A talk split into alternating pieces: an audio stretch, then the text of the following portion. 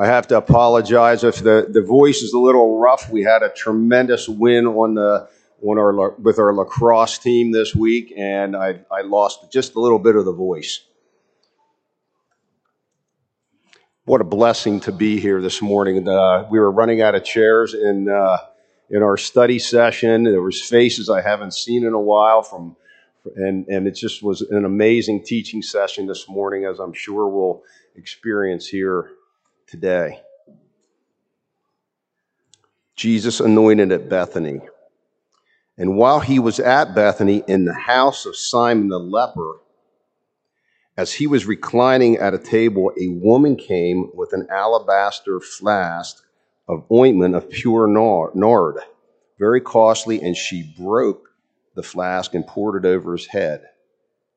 There were some who said to themselves indignant, indignantly, excuse me, why was the ointment wasted like that? For this ointment could have been sold for more than 300 denarii and given to the poor. And they scolded her. But Jesus said, Leave her alone. Why do you trouble her? She has done a beautiful thing for me. For you always have the poor with you, and whenever you want, you can do good for them but you will not always have me. She has done what she could. She has anointed my body beforehand for burial. And truly I say to you, wherever the gospel is proclaimed in the whole world, what she has done will be told in memory of her. This is God's word. All glory and praise be to God.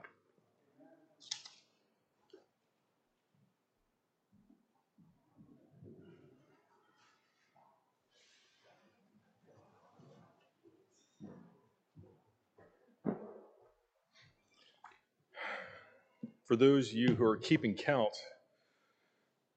and I could be off by one or two because I was driving and looking at my cell phone and counting, which is not good to do, but we are in our 76th week in the book of Mark. That's where we're at. We look to finish Mark. I think we calculated what, October? So when we get through Mark. So thank you for being with us uh, for this uh, extensive, extensive Bible study. Uh, a couple things about this passage, even before we get into the message. I have to say, I was working. Uh, when I do my study, I uh, the way the way I handle it and the way I get the uh, do my preliminary work before I begin writing a manuscript, a manuscript that ends up online. Please be no, please note that most of the time I don't proof it after I write it. I don't proof that manuscript, um, generally due to a time a time period issue. Uh, and a lot of times, what you hear here is not word for word out of the manuscript. Uh, I don't, uh, my, my, notes are up here, but they aren't my manuscript that I wrote. Uh, these are just some, some points that I want to get to. Uh, I have to say that this passage, I wasn't expecting it. I've been working on it during the week, as John and I both do. You know, you take, take periods of time where you're looking through the verses and you're, you're, you're studying them, you're examining them, but you're not preparing the message. Uh, you're just uh, working through what the passages mean, what the words mean, where the verbs are at, what, what is what is trying to be communicated. And what I wasn't expecting uh, is I was literally broken by these passages this week. I didn't expect it out of these. I just was just stunned by what is being said here.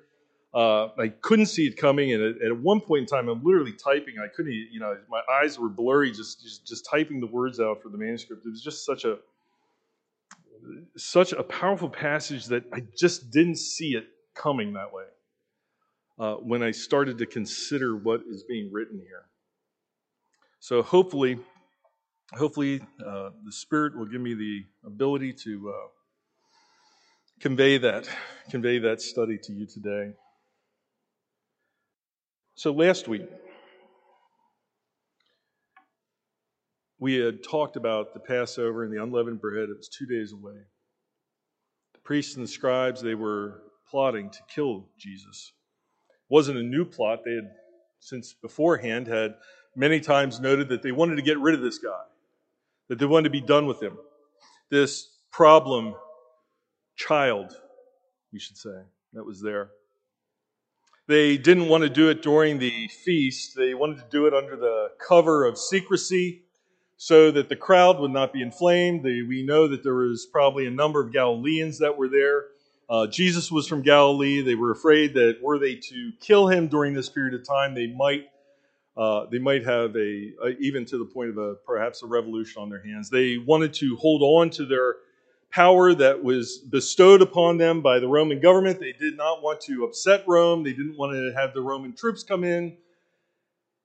Uh, things such as that. This story this week, where we left off last week, is entirely of a different flavor, and we certainly need to consider why that is and where it's located at. I believe there's only uh, three sections of scripture that is listed for the passage today. We are going to be, of course, here in Mark chapter 3, uh, Mark chapter 14, verses 3 through 9. We will look also at Matthew chapter 26, verses 6 through 13, and John chapter 12, verses 1 and 8. All three of the accounts of this particular event and we need to take our time when we look at them. We need to take our time when we examine them to understand what is being said and why it's being said. And sometimes, in the case of where it's being said. It is a fascinating passage that gives us a little view into even the mealtime in the Middle Eastern setting that we find here. And it won't take us much time out of verse 3, and then we're going to be jumping to the other ones to look at what they say. So we'll just uh, dive in here. It says in verse 3 of chapter 14 while he was in Bethany, at the home of Simon the leper. Now let's stop right there.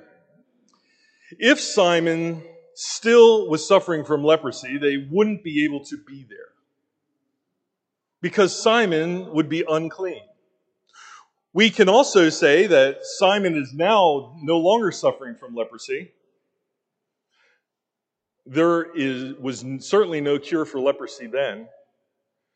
So we can assume that the only person that cured leprosy during that time was Jesus, that Simon was the recipient of a miracle from Christ himself. This is the home that they're at. This is in Bethany. We note from the previous stories when we started way back in what was it 13 that when they they would typically go into the city during the day and they stayed in Bethany in the evenings. And this is where they were staying at. Simon the leper. Look at Matthew chapter 26 and verse 6.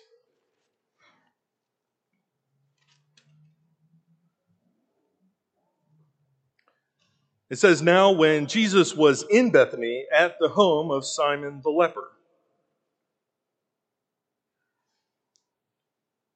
Now, when Jesus was in Bethany at the home of Simon the leper.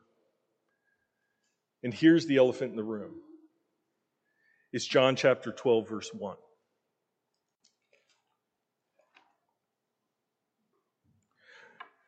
Jesus, therefore, six days before the Passover, came to Bethany where Lazarus was, whom Jesus has raised from the dead. There's the problem with this passage. We, last week, when we studied it, it was two days from the Passover in the Feast of the Unleavened Bread. Matthew agrees with a similar thing, yet John here says it is six days from the Passover a seemingly insurmountable time issue that we're dealing with. I can attest to you that scholars, many of them, are all over the place with this. I can also tell you that in scholarship in the academy today, that the only way you get published is by coming up with something new. So you have to process new ideas to get somebody to publish something for you. I can also tell you that it's not a novel idea what I'm going to put before you, and, and quite frankly, it's pretty easy to understand when we understand how Greek speaking Hebrews write. You see, in the Hebrew language, If you were to look back in the Old Testament, linear storytelling is not necessarily the hallmark of their tradition. We, as Western people, as in the United States, we read stories that go A, B, C, D, E, F, and G, all the way to the letter Z at the end. We start here and the plot builds and it builds and it builds and it builds to the final conclusion at the end. That's the way we're used to reading stories. All we need to do is look at Dr. Seuss, we see the same thing. But in Hebrew writing, that isn't the important part of the story. A lot of times, if you were to read your stories in the Old Testament, I'm certain for certain members of the congregation here who have done some extensive reading in the Old Testament, they would find that they get to the end of the story and they're like, this makes, that's a weird place to end this story at. That's not where I thought it would end at. I sometimes go back to describe this. Uh, you know, a good illustration would be the story of Gideon. If you were to read the story of Gideon, you would see that he starts out as nothing. He is blessed by God, falls away, and then ends as nothing. That's because a lot of Hebrew writing, the point is in the middle. In the story of Gideon, it's how he listened to God and how he he was obedient to God. And so we see some of this in Mark. We see some of the reason why it's written the way it is, and why these seeming time frame issues are not really an issue at all. You see, Mark is reading to tell us about the Son of God. Mark is, is writing to tell us about who he is and what he has done. Matthew is doing something in a similar fashion, and John is writing legal Jewish testimony. The witness that we see in Mark points to something different, and it's not in opposition to what John is writing. If we look at Mark again in that first verse 3, Notice how this, uh, this, this section, what we refer to as a pericope, it says, while he was in Bethany at the home of Simon the leper. It doesn't say when, time wise, he was at the home of Simon the leper. It says when he was at Bethany at the time of Simon the leper. And what you find here is that Mark is giving us a very specific look at what's going on here think about where it's sandwiched at. What we just read last week was the plot to kill Jesus, the killers of Jesus. Now we're going to read about Jesus' friends. And then next week, John Weathersby is going to preach on Jesus' betrayer. Right here in Mark's narrative, he is telling us about the friends of Jesus. He is telling about the followers of Jesus who were with him. Mark is telling the story in a fashion that he's recalling how it was when they arrived in Bethany. It's like this. It, what we actually see here is a skillful narrative telling that gives us certain details that we need to know before he continues on with the betrayal of Jesus. So we can understand the actions of those who are his friends who are there. It would be like me telling you about a cross country trip that I took to the Grand Canyon. You know that I drove across country, and I'm telling you about the Grand Canyon. It's just a big hole in the ground. And then I might go off in a second and I said, when we were in Wisconsin, we had these fries, these French fries that had gravy on them. They were great. And then we went to Flagstaff, Arizona, and I met somebody there that liked fries with gravy on it. The point wasn't the linear storytelling. The point was that I met somebody in Flagstaff that also liked fries with gravy that I just had in Wisconsin when we were driving across the country. It wasn't meant to be linear in nature. It was meant to give you important details about the people that were involved. And that's what we see here in Mark's telling. He is not locating this event right after this discussion about two days of the Passover. He's taking us back to the time when Jesus came to Bethany, before the triumphal entry into the city on Lamb Selection Day, before he upturned the table at Annas' bazaar in the temple, before he gave the teaching of the end times, before the Pharisees and the scribes were forming their final plot to kill him. Mark is importantly telling us about this event that occurred here in the home of Simon the leper. We get some important details that we'll go into in a second in John, but we'll continue in verse 3. While he was in Bethany at the home of Simon the leper and was reclining at the table, a low Mideastern table where they would, they would sit and sort of lay back at. Not the high tables, the chairs like we're used to, or sometimes the uncomfortable high top chairs that they force you to eat at at restaurants. When you get after a certain age, they hurt your back. You don't have a proper place to put your feet at. You know, it's very uncomfortable, but not like that, but reclining there. Reclining at the, at, at the table. And look at Mark, or excuse me, look at John, what he says. Therefore, six days before the Passover came to Bethany, came to Bethany where Lazarus was, whom Jesus has raised from the dead. So they made him supper there. We're going to do a little back and forth, so just bear with me on this. In Mark 14:3, after reclining at the table, it says, There came a woman with an alabaster vial of very costly perfume, of pure nard John tells us in verse 2, it says, So they made him supper there, and Martha was serving. Now, who is Martha? Martha is Lazarus' sister. She has another sister too, and her name is Mary. And Lazarus is there, and Martha is there. We're going to find out that Mary is there too in just a moment in John chapter 12. It says there, Martha was serving, but Lazarus was one of those reclining at the table with him. We certainly can't miss that. I mean, I would want to sit with the man who raised me from the dead after I'd been there for four days. Jesus probably invited him to sit right next to him. They were friends after all.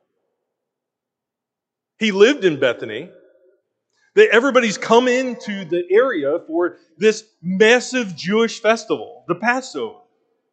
It's probably a scene of celebration that they're having here at this point in time. Recounting tales from the story of Jesus' ministry out there. He's come back into town. He's with us, and I'm sure Jesus was great to be around. You certainly couldn't fault him for his teaching. And they're sitting there at the table, Lazarus sitting beside him. Martha is serving the supper. Mark tells us a slightly different version, slightly different details. Remember, Mark is drawing onto a certain part here. It says there, and while he was reclining at the table in verse 3, it says, There came a woman with an alabaster vial. Alabaster vial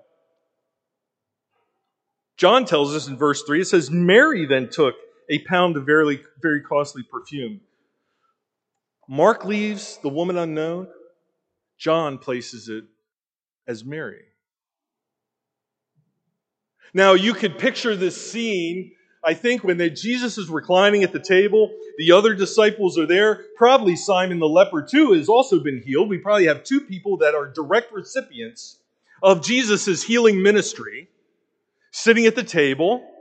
They're all right there. The disciples, Lazarus, Martha's serving. We could picture what's going on there. Where is Mary? Again, this situation with Mary. We remember Mary from way back. Martha was serving and Mary was sitting at Jesus' feet, listening to his teaching. Martha scolded Mary, but Jesus said that she's doing the right thing.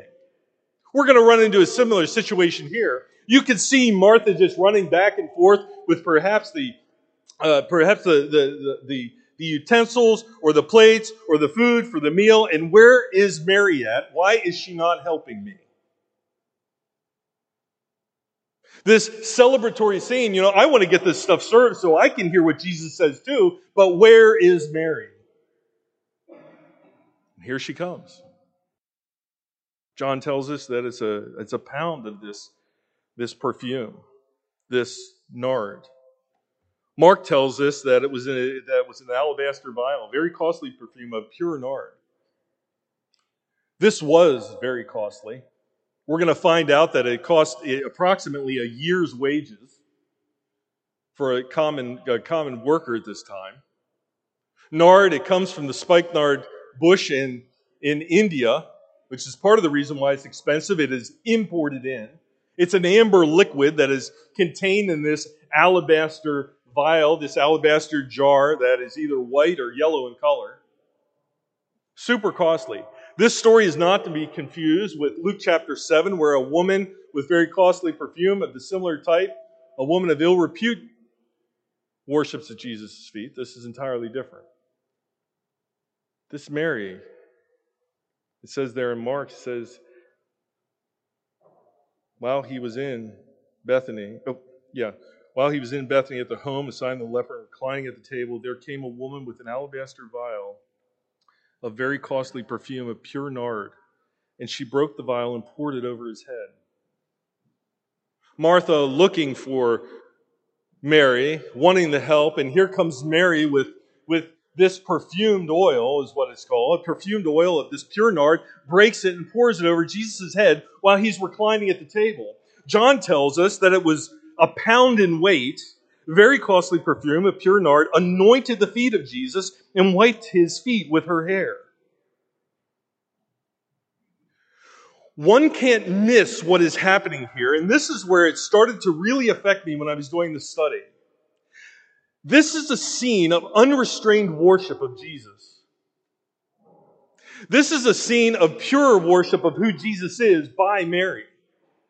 She is doing the only thing that she knows what to do in the face of who Jesus is and what is going to be happen, happening. She probably can't see or understand the immensity of what is going to go, go on this week. She probably can't even envision what the cross is going to be like, what the scourging is going to be like. She can't envision the empty tomb. And we know what happens there with her. But she comes in this room with this this vial, this very expensive thing, something that is, how do I want to put this? It isn't like me writing out a check for tithing. I says, oh, I can afford that, and just throw it in the in, in, in, in the offering plate when it goes by. This is something completely different. This is giving of all that the, the most valuable thing that she has or that's available to her, that she is giving it all at that moment in the face of who Jesus is. She comes into the room with this thing and immediately breaks the neck. Generally, these jars would have a long neck on it, breaks the neck off of it, pours it over his head, it goes onto her feet, and she proceeds to get on her knees and she's wiping his feet with this pure nard, with this, with this perfumed oil, with her feet, with, with her hair on his feet. This is a scene of absolute worship of Jesus. This is absolutely, this is an absolute scene of worshiping the one who is truly God and truly man. It is the only thing that she can do at this point in time when she goes in there. It is a shocking scene. It's shocking to those around them. I love what it says in John chapter 12, verse 3. It says, when she anointed the feet of Jesus and wiped his feet with her hair. So we get, we're looking at two different, two different descriptions about what happened from the witness, right? We have it poured onto his head. We have it onto his feet wiping it with her hair. When I looked this up, it said that this liquid would, would, would evaporate fairly quickly, but the scent was unmistakable. And it says in John chapter 12, verse 3, it says there, after the part where she's wiping his feet with her hair, it says, And the house was filled with the fragrance of the perfume. Perhaps even overwhelming in this house. There was so much of it. This unrestrained worship that she did. I couldn't help but think there's an image here of the God man, of Jesus, being covered with this perfumed oil in this fragrance. All I could picture was the incense that the priest would bring into the Holy of Holies, the incense that would burn fragrantly, which was to represent the prayers of the people that went up before God. I couldn't help but think about this imagery that is here that they, that John so, so poignantly points us to about the fragrance filling the room. This fragrance of the worship that Jesus, that Mary has done in front of everyone, unstopped. Something that she is doing that they have a very difficult time dealing with. 16 people that we know of that are in this house, in this room.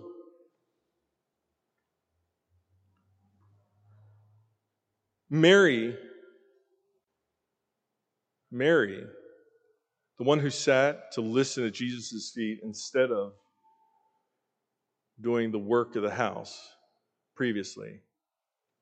Mary, the one who comes into the room with the most expensive thing that she has.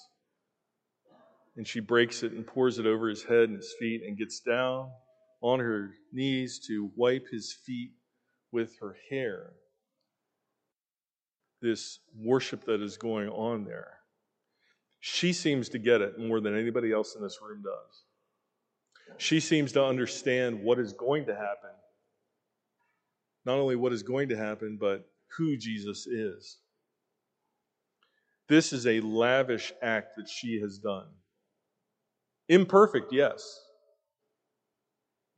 But a lavish act, the only thing that she could do for Jesus at this point in time.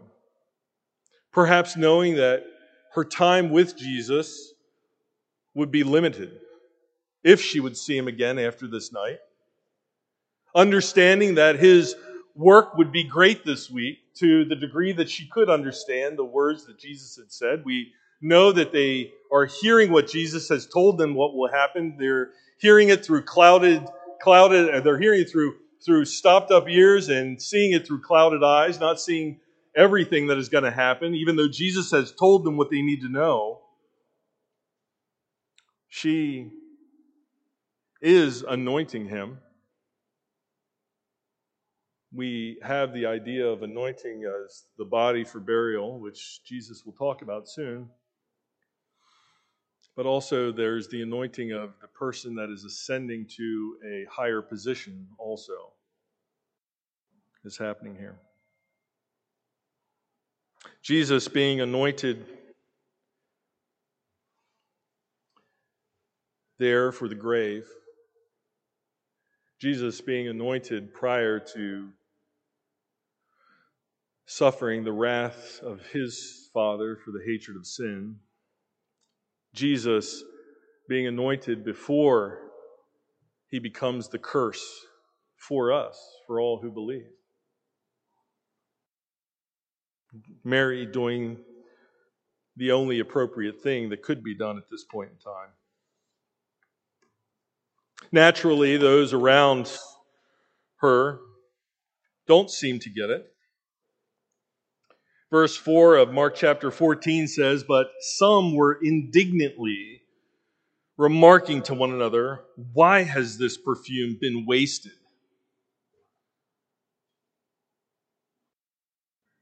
Murmuring amongst themselves starting to condemn Mary for what she has done. They understand the value of this item. They understand how extravagant it was. The oil of the perfume still on the floor. The scent of the perfume engulfing the room and it can never be put back in that jar, in that vial. So much wasted in their eyes. The material goods on the floor, the broken jar in her hand. And they miss the importance of what is being done. This will be Jesus' last Passover. This will be his last feast of the unleavened bread. And he will celebrate that Passover in a far different manner than they would. And he would do it for them. For whatever Mary perceives, and we don't know what she was thinking, but her actions speak to that inward change that she had, or that inward understanding that she had of who Jesus was. She was not held back by social norms. She was not held back by what she thought people would think of her. She was not held back from worshiping her God. She was unrestrained in what she did. She did all that she could do for him.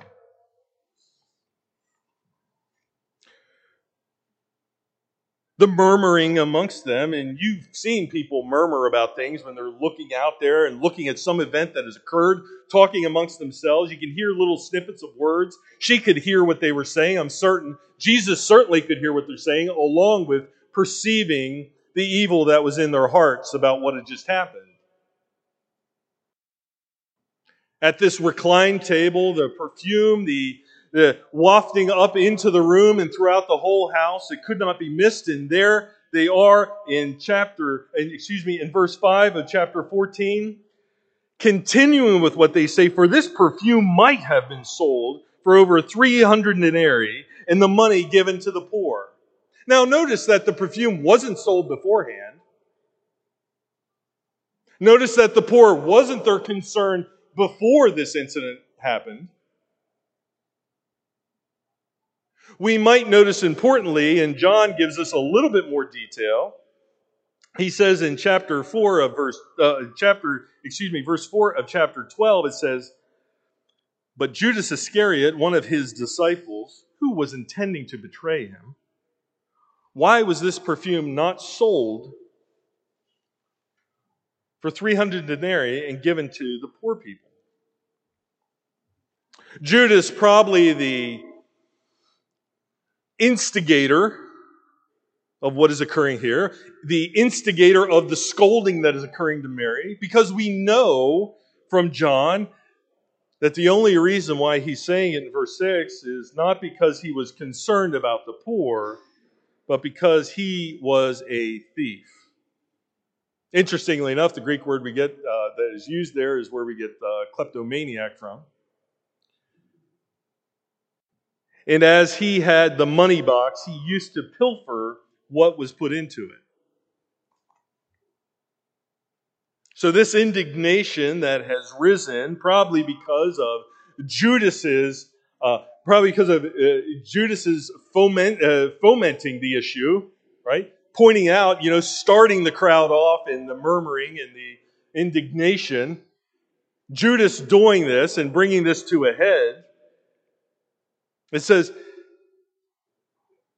it says this might have been sold for more than 300 denarii and the money given to the poor. And then it says, and they were scolding her. I hear scolding, I don't think much, but this in the Greek is horrible. This is very vehement anger that they're expressing towards Mary. Here, Mary has come in and run in and broken this jar in an act of devotion and worship to her God and, and anointed him, right? And then they're scolding her for what she has done.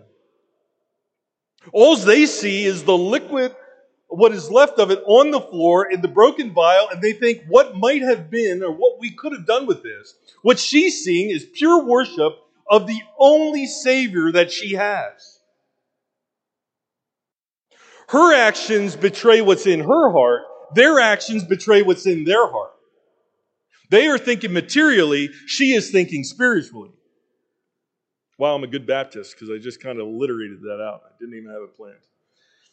If I could only get a third one, then I would be a true Baptist. This is, you, you,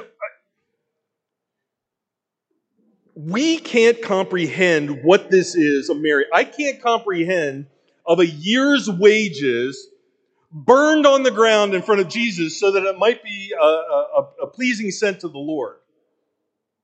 Imagine taking a year of your wages, putting it in a putting it in a briefcase or whatnot, opening it up, putting lighter fluid on it, and throwing a match on it. A year's wages. Gone. An act of pure devotion that she has done. The materialism that is shown by them, the men that are there. Mary, who has sat and had been taught at Jesus' feet. Mary, who Martha was probably looking for and to help with serving, has rushed into the room and broken this jar, doing the only thing that she could do and pouring it and anointing it onto Jesus' head. And at the moment, she is ready to be just about to be ground under the wheels of the anger of the disciples and the others who were there. She probably understands what she has done better than even her brother who has been raised from the dead.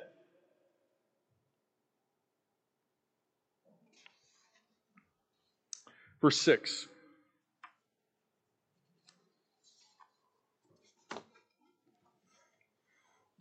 But Jesus said, Let her alone. Even shortly, it says, Leave her. Leave her be. Back away from her. Don't say another word about what has been done here. Why do you bother her? She, he says. Why? Why do you bother her over what she has done?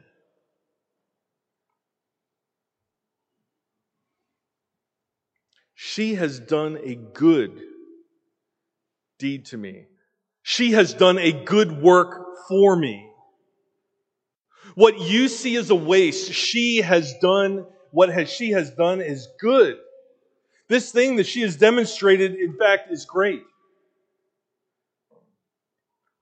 This action of worship that Mary has done is unlike we've seen before to him. Her inward knowledge of Jesus is reflected in her outward actions here. The others could not see that he was the lamb being led to the slaughter that he was the lamb that was slain before the foundations of the earth. They could not perceive what she apparently perceived.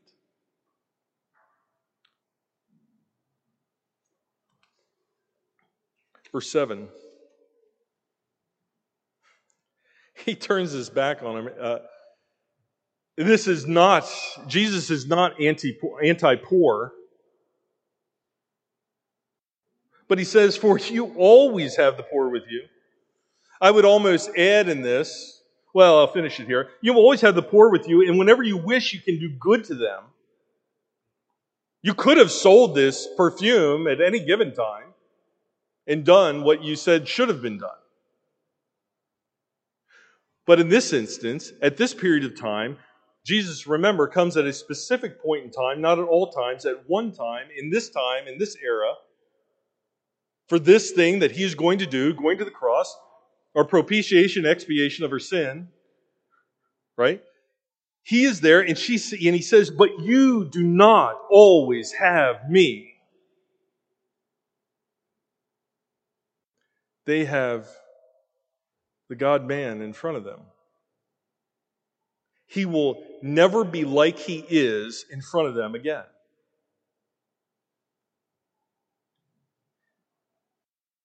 When they see him after the resurrection, he is clearly a different person. They had a glimpse of it on the Mount of Transfiguration. Three of them did.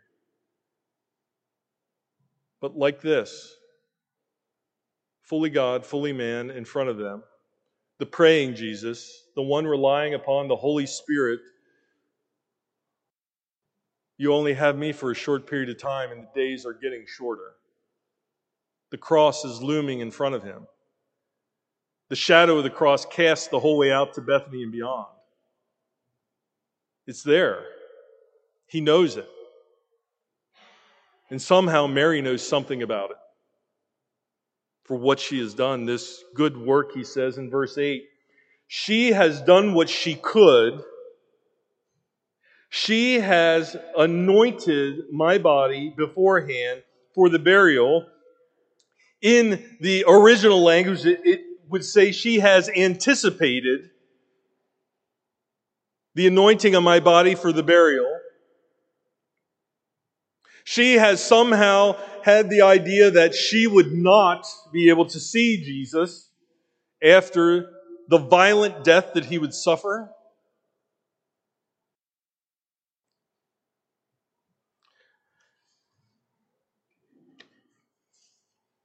The lamb that would be slain. It would say, I believe it's in uh, John chapter 12, it says in verse 7 Therefore, let her alone so that she may keep it for the day of my burial. Similar words were said when Mary sat at Jesus' feet listening to his teaching. That, that this thing she, was, she has done is so important. Don't take this away from her by your murmuring and your misunderstanding. Don't remove it from her. Let her have this moment that she is pure worship to me, the only God worthy of worship. In verse 9, it tells us, Truly I say to you, wherever the gospel is preached in the whole world, what this woman has done will also be spoken of in memory of her. Now, a little, a little housekeeping with these verses.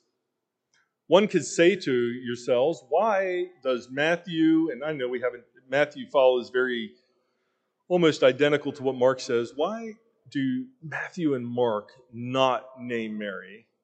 And why does John name Mary? We only need to think a little bit about this. We need to think about how Matthew and Mark were written very early as Gospels.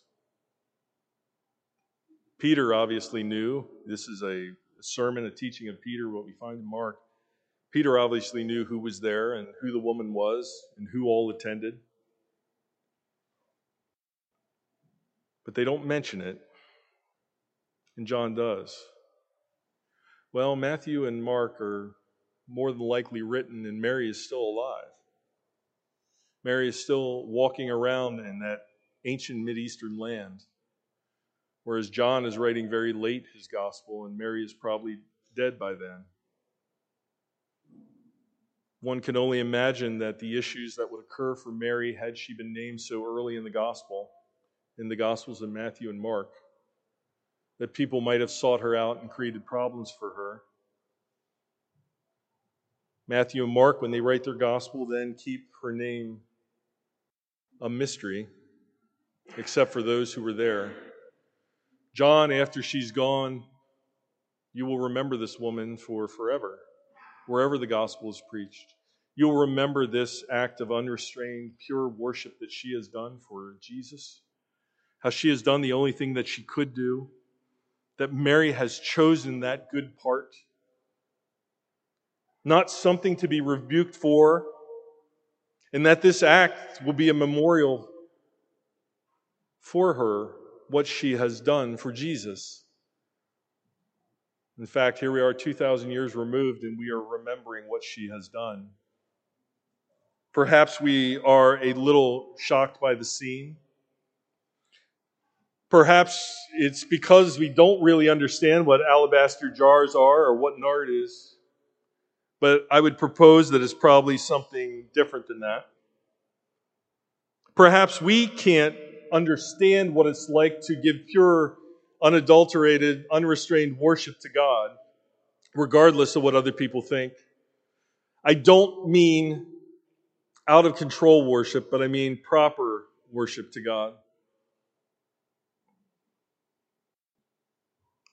We can imagine the perfume that is overwhelming the room,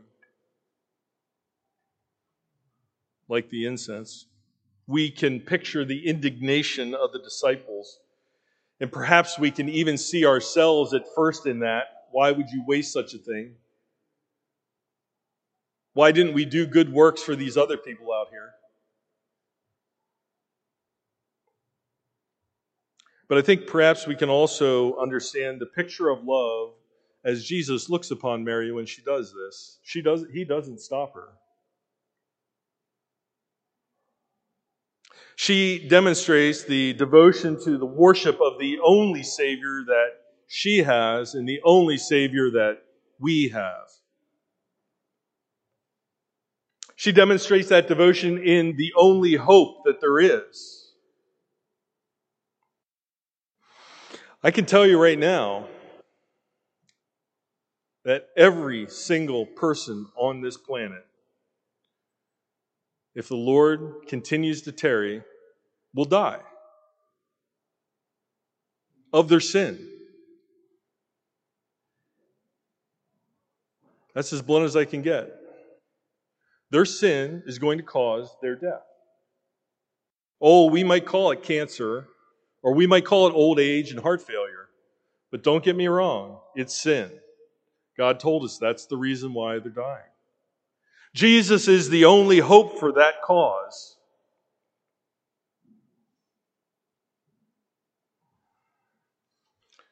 Mary knows something about that. Perhaps we feel a little distant from this act of love and devotion to her Savior. Where do we land as individuals? Where do we land as a person? Do we actually come here to this church to worship God, or do we come here to this church to hopefully hear a good sermon, but just to consume the words, to ponder them, or do we actually come to worship our Savior? which is what we're commanded to do? Or are we just material consumers, like people that are worried about the perfume on the floor, instead of concerned with worship of the Savior that we're commanded to do? Are we worried about our repentance and our holiness? Are we worried about our goods in our pantry, in our closets? Are we fearful of men or are we rightly fearful of God? Because if you are fearful of God, you will not be fearful of men. Mary was with the living God, truly with the living God there, when all the others were just having dinner with Jesus.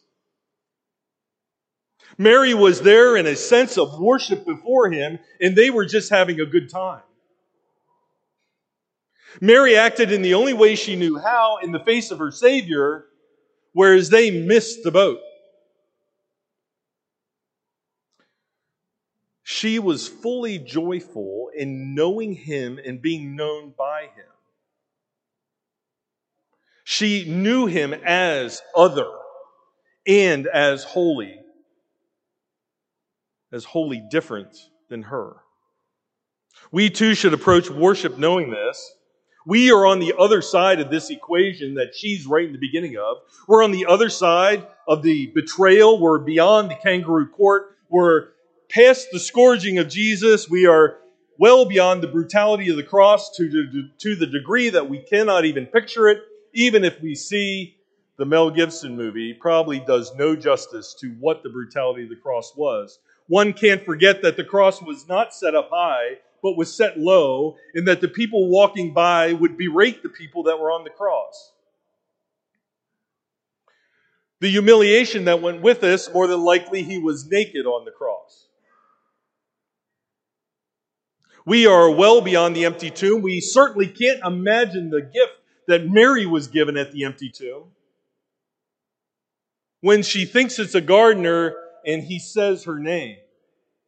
I cannot even imagine the emotions that went through her at that moment. The one who just a few days prior she had anointed with this perfumed oil.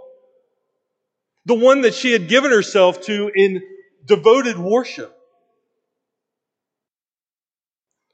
We sometimes feel or seem or truly are far distant from these events that occurred so long ago. Yet those events are just as real now as they were then.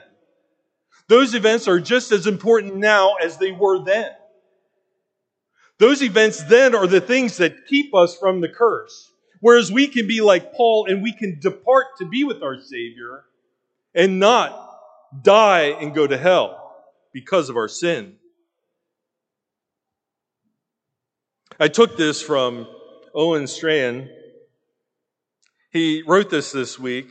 We can be tempted, be tempted to despair and resignation, but we need to remember some key truths. We are owed nothing. Everything that we have is a gift.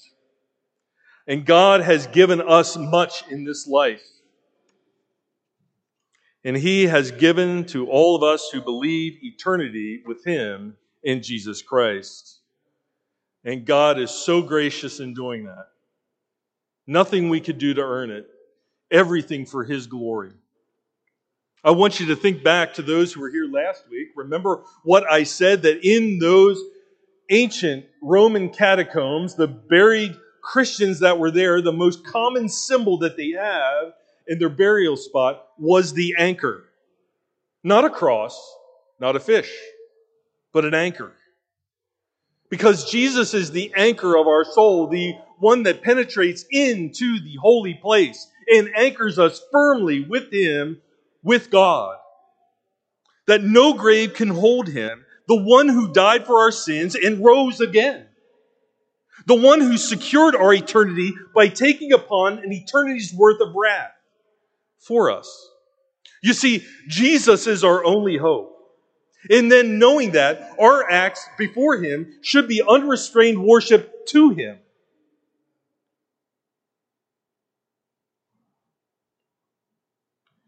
Our joy comes from obedience to God.